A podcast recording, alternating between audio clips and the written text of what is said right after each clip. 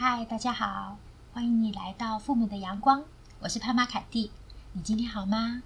今天呢是礼拜一，今天有灿烂的阳光哟，在我们台湾，台湾的全省各地应该都有片很温暖的东阳。今天是一月十号，今天也是农历的十二月八号，也就是传统我们说的腊八节。祝福大家腊八腊八平安健康哟。但是大家也是要切记保暖，因为明天开始有冷气团南下，在这个小寒和大寒一年当中最冷的这段时间，刚好冷气团就要又湿又冷的下，听说会下探八度，大家一定要做好防寒的准备哦。谢谢你喜欢我们的频道，如果你喜欢我们频道，要记得按下追踪，这样你就会收到我们更新时候的通知了，也帮我评五颗星。更谢谢好多朋友跟我互动跟讨论。今天啊，是我们上礼拜的呃加长版、延续版。我们上礼拜提到说，当我们人生当中有一个新的开展的时候，我们可能要以系统的观点来试着去做出每一时刻最好、最佳、最适切的决定。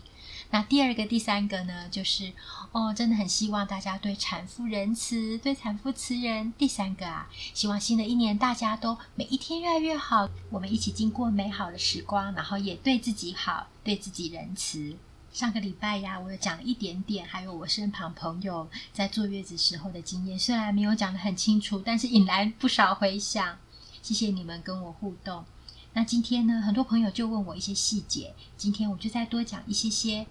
如果你身旁有朋友正在经历，或是你的家庭正在经历这样几个新生命的喜悦，我在我的社群媒体上看到好多，最近好多朋友都诞生新的小 baby，然后更多的朋友也会很开心的分享他成为阿公阿嬷了，就这样子的喜悦的氛围当中呢，希望在每一位妈妈旁边的家人朋友们啊，也给妈妈们温暖的支持哟。我觉得，如果讲到细节上面来说，呃，就跟其他时候我们面对对待别人一样。第一个很重要的是要尊重，尊重他的自由意志的选择，尊重他的感受，尊重他的想法。我觉得，嗯，不管有没有产后的荷尔蒙的变化，或者是产后我们要留意的产后忧郁，我们每一个人在经历大事情的时候，我们都有，以及面对这样子一个需要调整的时候，我们有我们的想法，以及我们有我们的感受。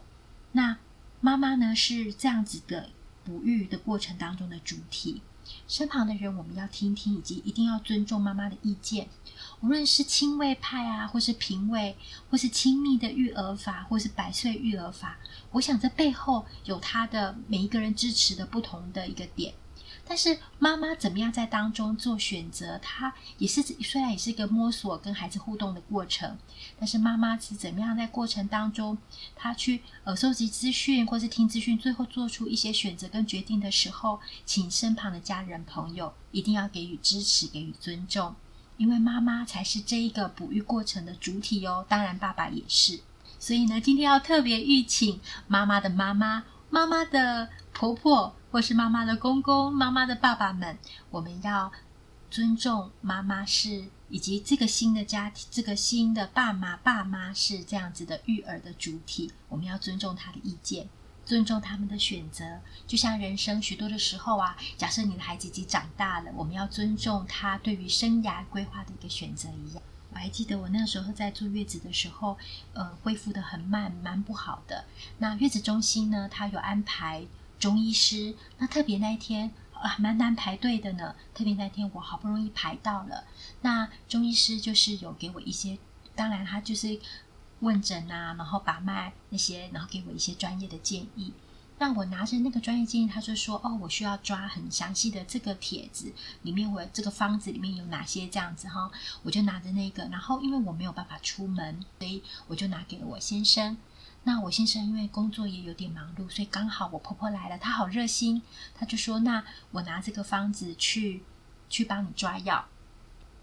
但是隔天婆婆来的时候呢，她就给我一大包的东西，然后她跟我说：“哦，这个呀，我告诉你，我昨天拿你那个方子到我旁边的那个中药行，她说：‘哎呀，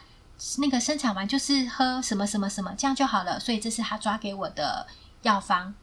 于是我婆婆就把那一包药塞给塞在我怀中，那个时候我是感谢的，因为毕竟我婆婆还特别到就是中帮我去主动说要帮我忙，然后帮我去问。然而那个时候我同时过了几分钟以后，我是很失落的，因为月子中心他安排了这样这么好的一个中医师，呃，专门为个人把脉以及写下一个方子，那我没有办法去执行。婆婆热心的帮我去，可是她拿着这个方子，问她认识的中药房，买了一个通用的通包给我，却要我就这样接受就可以了。我觉得十年下来，我并不是记仇。事实上，上一集我有说过，之后我就每一天、每一次、每一时刻想到的时候，我就原谅我婆婆许许多多事情。在坐月子的时候，许许多多事情，每一次想到就原谅一次。所以实际上，我花了很大的力气去释怀。当然，这么多年以来也早就释怀了，可是印象还是非常的深刻。所以呢，请大家对你身旁朋友。尤其，呃，事实上不单是产妇身旁朋友，我们要给予尊重，尤其是产妇，尤其是爸爸妈妈们，因为呢，在刚出生的时候，我们真的有好多书上的教法也都不大一样。那每一个孩子的个性、性情，我们所处的环境，我们所拥有的资源和状态都不一样，所以我们留意、留意、留点心，我们给予这个小 baby 的爸爸妈妈们爱跟尊重。我们用心的去爱他们，我们也要尊重他们哦，尊重他们的许多的选择跟决定，少给予你太强迫性的个人的意见。你可以给予一些意见，但是给他们参考，而不是强迫他们一定要如此执行，或者是觉得你的意见比较好，或是轻看他们的决定。我觉得这样子有些时候是。一种爱的表现，而不这么做，有些时候的确也蛮伤人的。我一直觉得啊，坐月子这一段的分享好难讲哦，但我真的都好真心的希望我的朋友，呃，也或者在听 Podcast 的你，无论是你已经经历过了，或者是你还没有经历过，或者你正在怀孕当中的准妈妈们，你的生产完的这一段坐月子的时间是一个。很美好回忆的时光，然后呢，很多人也是因此调整体质，把体质调好的一个宝贵时刻。希望这段时间你享受在跟小孩子之间亲密关系那样子的甜蜜的美好，也享受在家人对你的爱、爱的包围、爱的浸泡当中。